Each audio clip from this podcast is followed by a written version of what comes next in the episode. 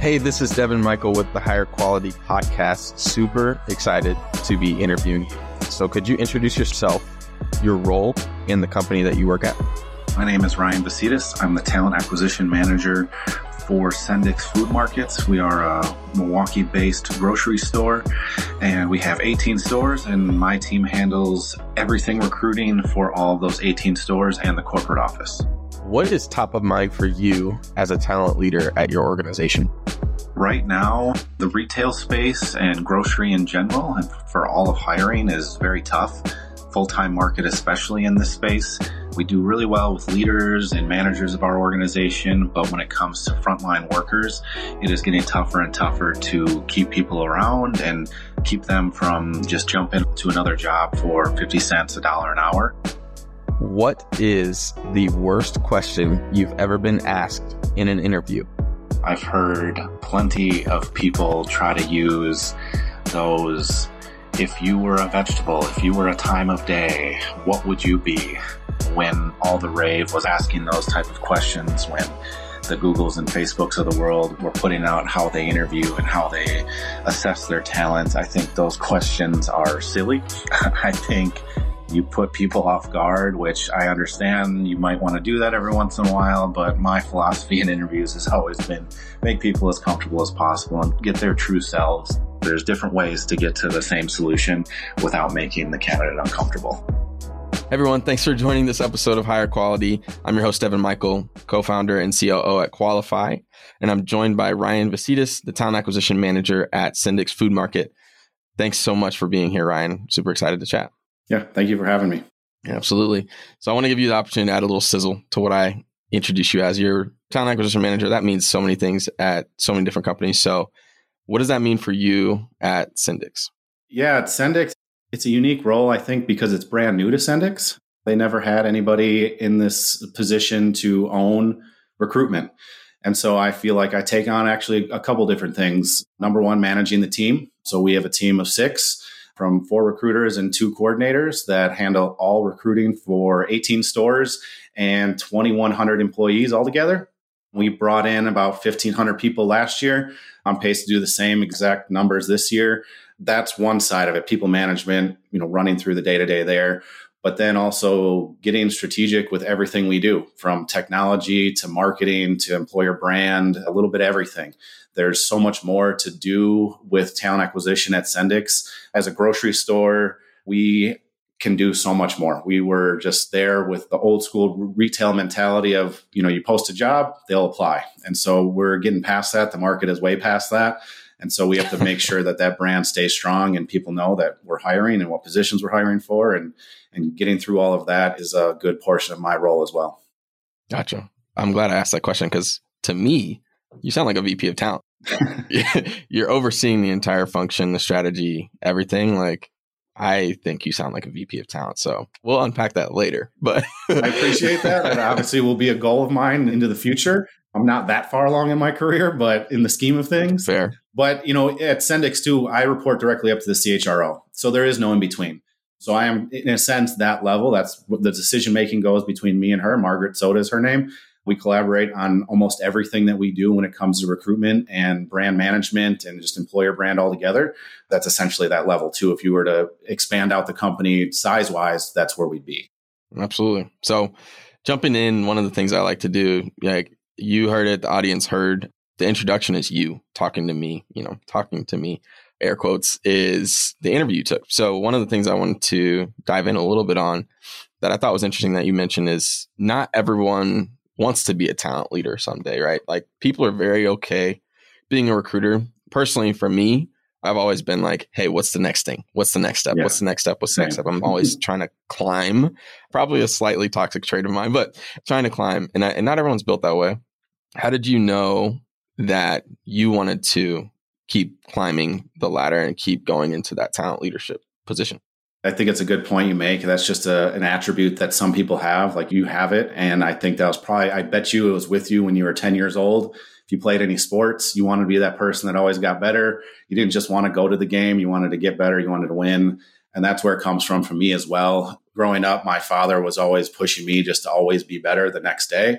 If that's make mistakes, fail forward, whatever it is, It's always getting better. And getting better in corporate America is kind of climbing that ladder, taking on more things, more challenges. And I've always been a proponent of the people side of things. I think I deal with people well. I manage people well. I work with people well. So that always just naturally brought me to the leadership side of things. I love seeing how people tick. Psychology classes going through college were always very, very interesting to me, and understanding why people do things, how they do things. Then on the opposite side of that, with recruiting especially, I think people have so many different things you can do in recruiting, right? You can work with so many different departments. You can work with so many different people. No day is really the same. The core of what we do is the same, right? You find people, you talk to them, you make sure they're fit for your culture, for your organization, and you move on and you get them through the process. But all those conversations are different every single day. Like, there's no black and white. In a sense, that's always something different. And then at the end, I think we have some of the most rewarding things you can give is give someone a job, give someone a career, give someone their first career. I think there's nothing more fulfilling than, giving an offer call to a college student that gets their first job at a company they really wanted to work for. That feeling alone can fulfill many people's needs in their work life. And that's perfectly fine. Some people just like that every day, this is what I'm going to do. And there's no surprises. So what? That's why we're all built differently. And again, I will take half of my team being those individuals every single organization I work in, because they are very, very important to a team. That's exactly what I was going to say, is like, all right, you have those that are built to, we're the stepping stone. You need the people that are like, I'm good right where I'm at, and I love this. And seeing the difference over my life has been super key. I didn't used to be like, I'm like, why is not everyone an entrepreneur? Yeah. Like, why are we all not doing this? And then getting a reality check is like, I need the people that are not, you know what I mean? So it's similar in what you're saying for sure. And you can even put it back to sports. I mean, think of a basketball team, right? You can have your Kobes, your Michaels lead the team and be everything they need to be, but you still need that Dennis Rodman of the Bulls to get all the rebounds and play defense. Right. It's completely different than Michael Jordan, but you need them to win. And so if you're going to win the same way, you just need role players. That's a great way to put it, honestly. So you even mentioned it, like future aspiration, VP of talent. Is that the pinnacle for you? Like, do you see that being like, hey, this is where I'm good? Or is it like, I'm taking this all the way to CHRO? That's a great question. And honestly, recently I've been thinking to myself about where my career is going to go. I have two little kids now, and spending time with them is very, very important to me. They're 5 and 3, and just the time with them and growing up is going to be very important. And I will pick my roles going forward mainly off of them and their schedules and what they do. If that can take me to an organization where I'm leading a lot bigger group of talent acquisition specialists, recruiters, whatever that may be, or just overall strategy at a company, great. But I don't need the big title. There's a lot of things I do here right now as the manager that are extremely fulfilling. And I don't have a lot of red tape to do a lot of the same things. Like you said, it sounds like a VP, but title doesn't show that. Just fine. A title's a title. In the end, if you have the challenges and the things you get to fix with freedom, and my Margaret keeps giving me the opportunities I have, there's nothing wrong with where I'm at. It's one of those things, I mentioned it in the pre-interview, is being agile. I will continue to do that with my career too. If my kids are extremely successful in 15, 20 years, they don't need me anymore, they don't need any help, then let's push it a little farther for myself. I've dabbled into entrepreneurship as well. I've consulted before Sendik's. I still do it here and there. So that also gives me another side of the business where I'm running my own business, right? I get to kind of walk through other companies, recruitment teams, HR teams, build out job descriptions, walk through processes, maybe where they fall short into smaller companies, or even manufacturing firms see a lot of it. If they're newer or smaller, they need a lot of help with just process creation. So I've done that in the past too, and that helps just fulfill that other side. If I don't have enough, you never have enough problems, right? But you want, if I need something more, if I want to do more or think harder, I have that side of my life as well I can go back to. Yeah, no, that's awesome. So let's take a 10,000 foot view, step back 3 steps. Let's talk about the journey. Every recruiting leader I talk to, every recruiter I talk to is like 95% of the times I fell into recruiting. And I feel like that's the story of being a recruiter, is like, I fell into this. I was not going to college for this. There's no recruiting major at a university. So how did we get here? Basically, like, tell me your story from, it could be like your first job, honestly. Like, tell me your story from how you ended up here. No, that's exactly where I'll go. Because I came out of school around 08, 09. So if everybody knows the history there, it wasn't great for the job market. I came out in that summer, took a couple odds and ends retail jobs, honestly, and just killed time with those as I searched for other things. And as I began that process, like everybody does, they're blind to what job searching is. Like it's changed since then. It's going to change again. But it's a grind, right? It's a real grind to look for a job.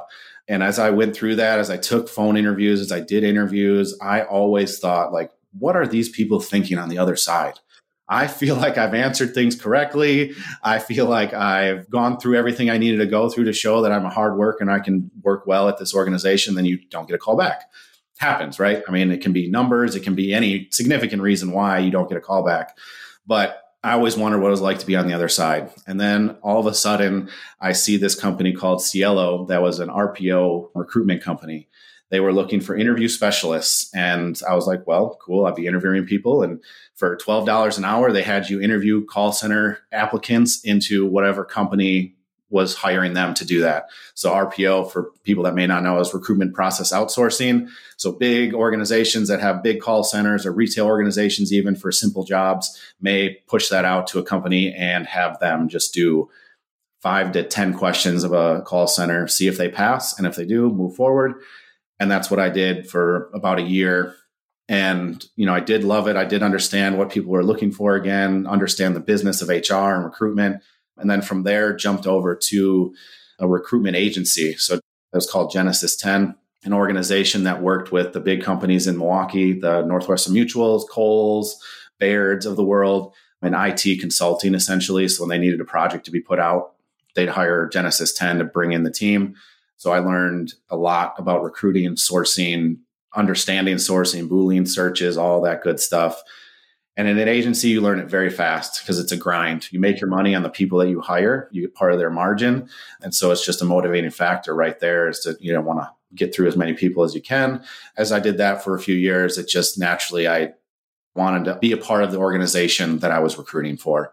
And that's what brought me over to corporate. From there, the natural attribute of trying to always be better just happened. And I grew ever since. I always will be curious. And so I ask a lot of questions. When I finally got into a good organization that I guess wrote the pathway to a talent advisor type of role, I had a great VP under me. Her name was Vic Garukian. She let us kind of learn and fail forward all together as a team. And you understood a little bit more about how to run a department. In those roles, we owned certain departments, and it was a smaller insurance company. So we owned certain departments and we did everything for them. We sat down and, okay, what does your whole headcount look like? What do you need? What's the busy time for you? When do we need to start ramping up? All of that. So that just naturally, you kind of learn the whole process, the big picture. And from there, just kept learning and kept growing and got to Sendik's essentially. You know, I did a little bit of leadership in my past role at Layer One Media. Small tech company downtown Milwaukee, but they are just a smaller company. So I didn't get to do as much hiring or have as big of a team as I was looking for. And then Sendik's reached out and here we are. So it really just got to the point of naturally trying to be better, trying to grow, trying to ask questions as much as possible. Fell in love with the recruiting from the beginning, just being on that kind of the behind the scenes of hiring. One of the things I still love to do, I still do not hate it whatsoever. If a friend asks, you know, what should I do in an interview or how should I go about getting the attention of a company? I love talking through that with individuals, with friends, family, whoever. That side of it, giving advice, guiding people through a career will always be number one in my heart with this type of job. Yeah, you're not alone. It seems like that's like a quality of recruiting. That's why I love this industry. It's filled with people that are very nice. You got a lot of helpers, My theory is there's great parts of that. There's also the side of it where it's like no one gives direct feedback sometimes. And that part could be. Yeah. So it's like everyone's nice. It's brutal. And that's probably, you know, one of the big things I've learned over the years too, is just kind of be direct right away. Either way, they're going to get to the answer of no, if that's because that's essentially what we're running from, right? Is giving someone a no, bad news, whatever it is. And so as much as you see so many LinkedIn posts of, I got ghosted by 15 companies, blah, blah, blah, blah, 90% of the time, it's a numbers thing. Not every person can go through 500 people, right? It's just natural for human error to miss one or two people And it's just, it's tough. It's a really tough market to get through everybody, especially how tech focused some of our ATSs are now. They'll parse out resumes and kind of decline you from that sometimes. And so you don't even get to a person to have to say no from. So there's good and bad, right? I mean, in any industry, you're going to run in good and bad developers to help you build software, right? That could really break a piece of software, but it's sorting through it and then learning from the mistakes that you did. Right. Exactly. So when you started with Sendik's, did you have the team of 6 or did you build out that team? I walked into a team. Gotcha. That was the most nerve-wracking part about this job. It truly was, because I didn't get to meet any of them up front either. I sat down with Margaret, some other directors in the organization, walked through my philosophy behind hiring and what I would mentor the team with and push forward. And then after that, it was like, all right, here's your team on day one. And I had someone on the team that was there for 6 years, and then everybody else was like a year or under. So it was a unique dynamic. I leaned on my lead recruiter now, his name is Scott, heavily, because he was the one there for 6 years, and just teach me process, teach me everything you've done, and then don't get offended when I want to change it. That's what I had to lay that out right away. I was like, look, the reason why I'm coming in is to try to make things more efficient. And there was no technology used really before other than the Google suite we had. And so getting people off of spreadsheets into the ATS, more into data was a big thing. And luckily, most of the team was brand new, so we were all learning together. But it was that dynamic between Scott and I that really was unique. It was tough at first, but tough in the sense is we didn't know where we should step together, right? So that's where my past role as the director of recruiting with Layer One, the CEO there taught me heavily, just be transparent. Just be transparent, walk through everything. If you don't know something, you don't know something. Walk through it together. That's fine. Like, so what? Again, I take to my grave the fail forward mantra. Like, if you fail, fine, but learn from it. Then it's not a failure. You're just learning. So we did a lot of that. And, we're in a really good spot now. And we added coordinators to the team. We added another recruiter. And Scott and I did that interviewing together. So it's been great ever since. It's just that first 3 months was like, where do I jump in? Where don't I jump in? Where do you let them go? That was the scary part for sure. How did you move when you got in? Like, what was the first activity you actually did after you were onboarded fully? And what was the first change that you made? Yeah, the first month was probably all listening. It's all I could do. Listen to how everyone did phone interviews, how they processed people, how they onboarded, ask questions, again, where you're just listening. All right, so you just did a phone screen. Where do you go from there? Why didn't you set them up with the store right away instead of that? Just asking the questions of the one process that you'll know till you die once you kind of get into recruiting. It's the you source, screen, set up, sell to the hire manager, so forth. So a lot of listening. And then the biggest change probably right away was the phone screens. They were extremely, extremely robotic. And I cannot take that. I want conversation. And I understand that a lot of our roles, that was a big learning experience for me too, is a lot of the roles are just part-time high school students. So you kind of have to guide them pretty heavily because it might be their first job. And so those I understood, we just shortened them up, really dug into some culture questions around customer service. That's huge for us. We always want to take care of the person walking through our grocery store. And so finding out people, even at a young age, you can kind of tell right away when you're talking to someone, they get it, how to deal with people and just talk nicely.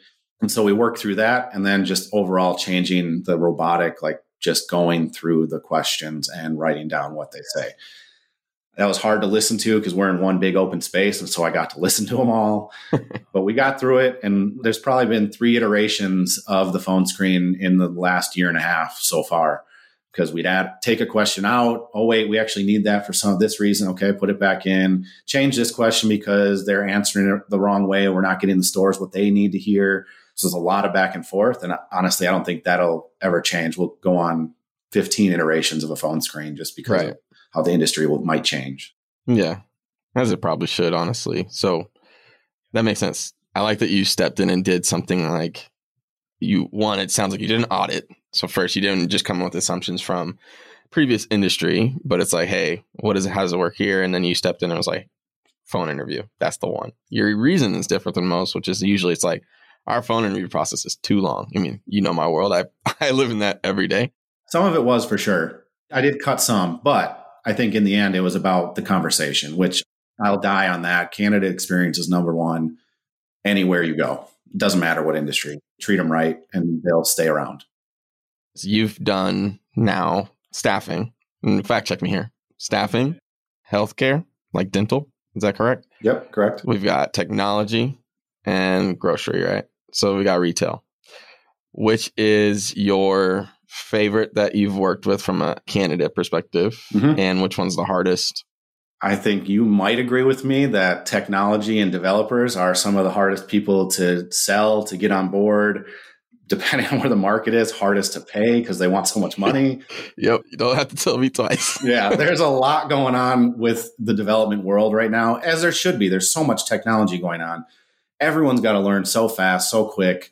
And so do we as recruiters to screen them out for individuals like yourself that are going to do the final interview, right?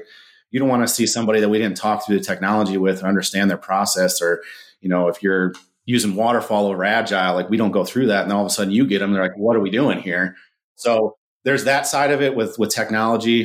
The retail industry is tough in the sense that a lot of the people in it that are dedicated and like doing what they do aren't online, which is where we search, which is where we get people. Resumes out there. So many resumes are outdated or old from the job they had 8 years ago. And they may not have the same email address. And so just getting a hold of people and getting in front of them is a very hard thing to do in retail. My favorite overall with the team and just the recruitment that we had was the dental industry. That DentaQuest was an awesome organization. People understood what they're doing. The company took care of everybody. Sendik's takes care of people absolutely too, but overall, it's seeing that right away and the ability to make change and do things. And you got a lot of different people to talk to in the insurance world, right? You got the in-depth technical side of insurance, underwriting, whatever it might be.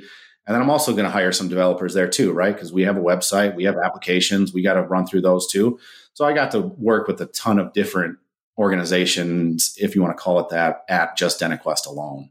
So that just gave me the biggest avenue to just jump into different areas, help out other cities too, because we were nationwide. So I got to do a lot of traveling there. That opens your eyes to recruitment changes. Obviously, when you go from coast to coast to the Midwest, people want different things. And so you learn that pretty quick out there too. Yeah, it is interesting. I feel like you've gone, I mean, you've touched a lot of industries. That's a fact. But a lot of times it seems like it'd be flipped, right? So like people would start in retail and want to go towards tech. But like some of the things you just mentioned is like, I don't know, I wouldn't necessarily want that. Because I think one of the things that's challenging about technology recruiting is it's so sourcing heavy that you almost constantly feel like you're failing, potentially. It's like, man, I have no inbound flow here. It's like I'm doing everything I can to get to these people and they're good. Like they don't want to talk to me, especially if there's no employer brand that's like pulling people. So I definitely could see, like if I was a recruiter, I would maybe have an interest in more of like someone where they're getting inbound applications. At least would keep me busier. You know what I mean? Like I'd be doing something all the time.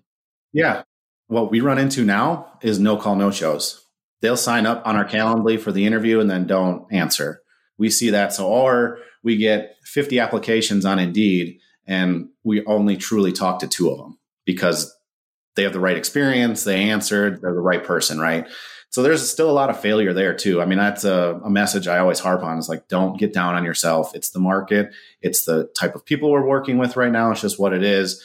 The words may change a bit if I were handling a development recruitment team, but in the end, the message is still at heart, still there. Like just keep going, keep going. Like run experiments. That's the biggest thing, right? Change something, but don't change everything. Change one thing at a time. See if it works. Move on. Hopefully that keeps the motivation there because you're trying different things. But overall, you're dealing with failure. It's just what it is. You're hiring one person. Even if you just see 10 people, that's still 10% that you're hiring. That's true. Like it's baseball. Back to sports, right? It's baseball. Yep. You're going in the Hall of Fame if you're failing. It's just what it is. Yeah. It's wild. But you kind of touched on my next question, which is, you're talking about experiments, trying things, testing things, breaking things sometimes. What is something that you feel like your company is doing to recruit in a unique way for the market you exist in? I think something that we do that's a little different than any other like bigger grocer in town is we put a lot of the final decision, the offer making, the back and forth into the store director's hands. And it may be weird for me to say we're taking it out of our hands, my team's hands. But in the end, like that's the person they're working for. That's the team they're working with. And so we want that relationship to start as soon as possible, because in the end, again, another thing that I think is constant through recruiting, through retention, talent acquisition, onboarding, whatever you want to call it, is if people are invested in you and the values that you have, they're going to stick around over the money, over the benefits, over anything else. So if we can build that and get those people to understand, like, hey, this store director is really great. He cares about you. He's going to work with your schedule. He's going to show you a path to grow if you're someone young, out of high school, out of college, whatever it is. We want that to start right away. We want to have them give them as much time as possible to talk. That's probably one of the bigger things, because so many things happen on the back end with us, with so many people and so much administration we have to do to onboard people, that it just seems natural to have us take everything. But in the end, they come in to us for one day of onboarding for an hour and a half, 2 hours, and then they're gone. They're in the store. So they're not with us anymore. That's fair. I hear upside for sure. Do you think there's downside to that approach? Absolutely. Where does that lie? Unconscious bias right there. I mean, they don't have any HR training like we do. Unconscious bias is something that everybody has. I still have it. I've gone through so many trainings and understand it, but everyone's going to have it. Everyone in the end is a product of their environment.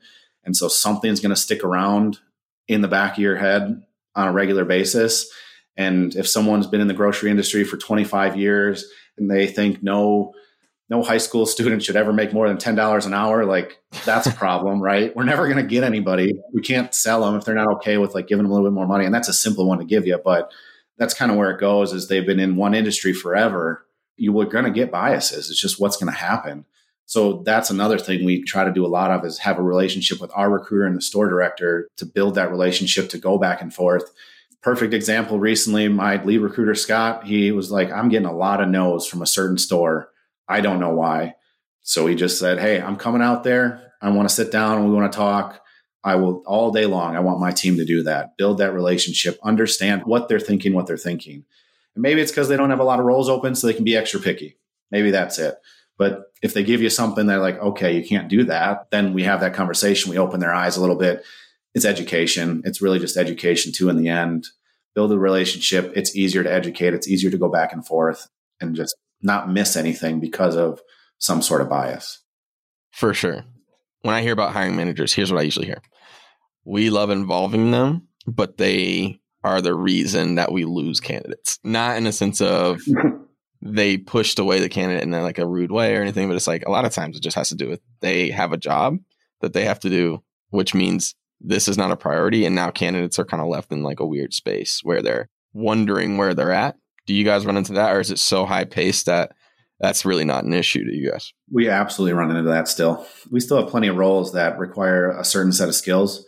You know, we hire chefs, we hire butchers, any sort of leadership, right? I mean, retail leadership is tough. And so to get good people to do it that aren't burned out, that haven't moved industries, is tough. And so same that I bet you hear any other time in any of these conversations, timing. I'm just sitting on it. I'm thinking about it. I don't know. That person was too good to be the first person to come through. All those same excuses, right?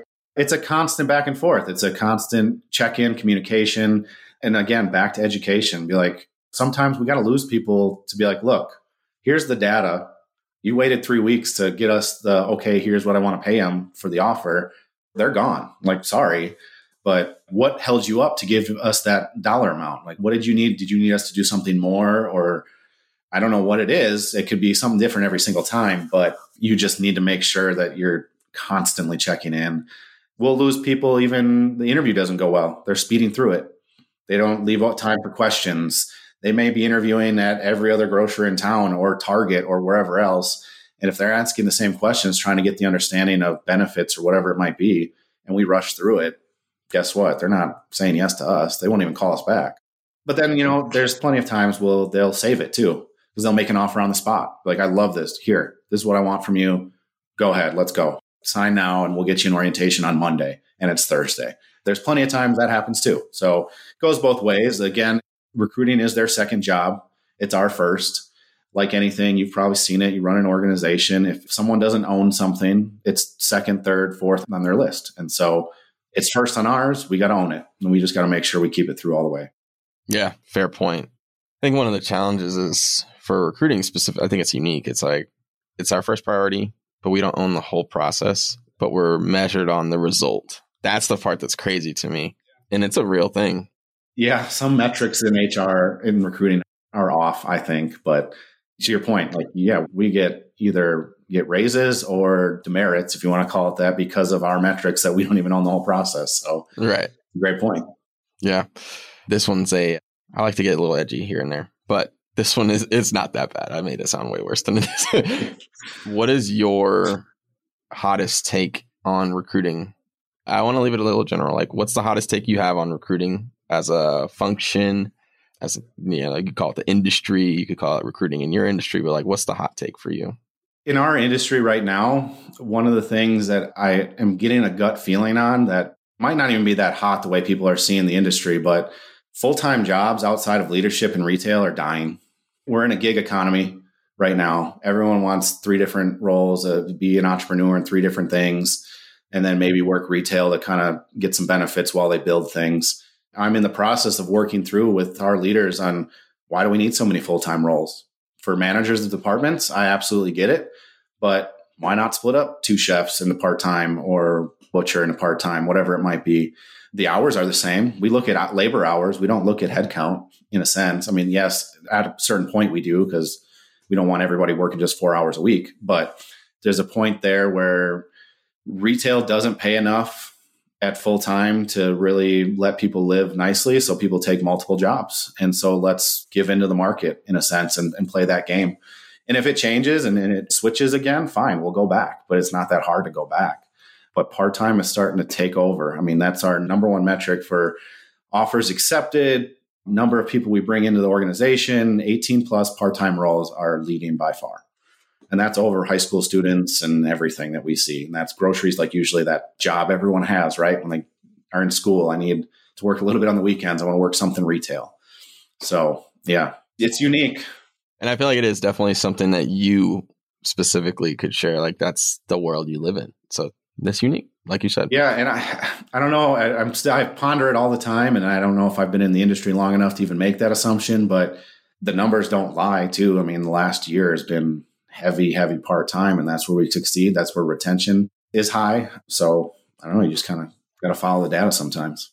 Yeah, I will say you're unique in that not a lot of recruiting leaders are following data, which is a subtle call out there. But anyways, moving into like the final segment of our show, I call it the question of the week. So this is meant for our audience to be a part of the show. So I'm explaining to them what this is. So this is an opportunity for you, audience member, to be a part of the show. If your submission is selected, you'll not only be played on the show as we continue to collect these, but also you'll get a special gift from us. So I highly encourage participation. The link will be in the show notes, but it's just one question that I'm going to give you, Ryan, first pass at. So the question of the week for this one is, what candidate attraction hack have you tried that drew in surprising results? Doesn't have to be exclusive to Sendik's. It could be anything. I go back to this. It's going to seem very simple. In its heart, it's a job fair, but we do job fairs all the time. At colleges, at tech schools, whatever it might be, we see those all the time, right? Diversity job fairs, specific job fairs, always students, always internships, never anything more than that for the most part. We signed up because we knew it was an area where the organization was. We had a facility there and a job fair at a church. And you know, you could argue you're leaning on one side there, you're not being HR, you're not in the middle of everything, but it brought in the most amount of people that we ever had that stuck around, that applied immediately, because for some reason it was the market that we needed in manufacturing at the time. Individuals that showed up on time, that wanted full time, or they wanted third shift or whatever it might be. They came in and we just killed it at that job fair. And to this day, it still sticks out in my head because I've done so many, and most of the time it's shaking hands with people and saying hi and getting your name out there that you're supporting colleges or whatever it might be. But that one was truly like, that's what we got. We got a lot of people out of it. That's about the only one I can think of off the top of my head that's a hack. And I don't see too many of them anymore. I mean, obviously we're still coming out of COVID stuff, but this was many years ago. So maybe something will come back of that where there's more just general job fairs coming up, but market's not showing that right now, with especially in Milwaukee, Wisconsin, unemployment's pretty low. You're going to win the unique battle on that one. That's wild. It's surprising that they were on time because I feel like a lot of people are late to church. But anyways, right. I digress. It wasn't during church. It was after the fact. But, you know. Yeah. Well, no, I appreciate your time, Ryan. Would love to give you the floor to just share how people can connect with you. I think there's going to be a number of people that would love to follow you, keep up with you. You know, your floor to share like ways that they can get to know you better. Very active on LinkedIn. Still live there for the most part, most of the day to make sure that Sendik's brand is still doing well. So Ryan Vecitis, V as in Victor, E-C-I-T-I-S. One of the only few Vecitises out there, so you'll find me pretty quick. And then email is fine too. If you ever reach out for questions or questions about Sendik's, about what I do, how I do things, by all means, I'm constantly checking email, so that does not fall behind on my sec. I can't stand notifications, so I will always be knocking out emails. And that's ryan.vecitis@sendix.com. So more than happy to answer any questions that someone might have after this interview. Again, I appreciate your time. This has been awesome. For those who are listening, definitely keep in touch and honestly, go follow Ryan. He's awesome. He's probably undersold the amount of things that he's done. I feel like it's not every day that you meet someone who's bounced to that many industries and been comfortable. So that's like a kudos to you. And I think it's super impressive. But anyways, love the conversation. If you love the conversation, would love for you to subscribe to this show and follow us on social media, on Qualifi, on LinkedIn, so you can keep up with us. Otherwise, go do the question of the week because it's fun and you could get a free gift from Qualifi. And I feel like who wouldn't want that? So thanks everyone and have a great day.